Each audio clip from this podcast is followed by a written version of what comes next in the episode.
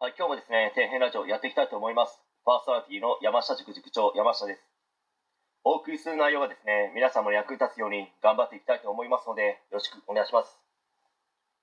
え今回はですね、マグロにかけた男たち、大晦日、俺は負けないを見た感想学べることについて、まあ、ちょっと語っていきたいと思うんですけど、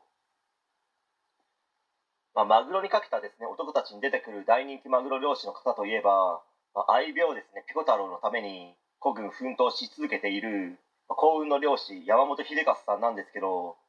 まあ、年々ですね、黒マグロ、まあ、本マグロですよね、が取れなくなってきているみたいで、まあ、しかもですね、値段の方も下がってきているらしく、昔以上にですね、マグロ漁で戦っている方たちにとっては、まあ厳しい状況らしいんですよね。まあ息子さんはですね、2人いるんですけど、長男の方はですね、まあ、山本秀勝さんと同じく、まあ、マグロ漁師として日々奮闘し続けていて、まあ、しかも結婚もしていて家族もいるので何が何でもですねマグロを取らなければいけない状況なんですけど、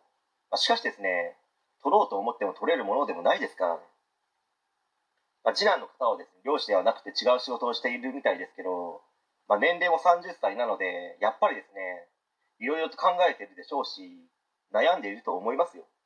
まあ、それはですねお父さんもお兄さんもマグロ漁師として日々戦っているわけですからね、まあ、自分もということを。けど船を買ったりですねその他にもマグロ漁に必要な備品などを含めると、まあ高ければ奥で、まあ安くても数千万円らしいですので、まあ、その他にもですね燃料代や餌代などがかかりますのでそれに1回ですね漁に出ればもう何万から何十万とかかかってしまうみたいですから本当に大変だと思います。まあ、マグロが取れれば数年で大間町に5点が立つでしょうけど取れなければですね莫大な借金を抱えて自己破産まっしぐらですからね、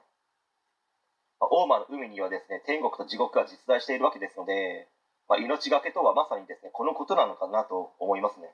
まあ、山本秀勝さんをはじめ他のマグロ漁師の方の苦労に比べれば他の人の苦労なんてもしかしたら苦労とは呼べないのかもしれないですね。本当にですね人生で生き抜くことの大変さを学べたかと思います。そしてピコ太郎の可愛さには本当に癒されました。ありがとうございました。はい、えー本日は以上になります。ご視聴ありがとうございました。できましたらチャンネル登録の方よろしくお願いします。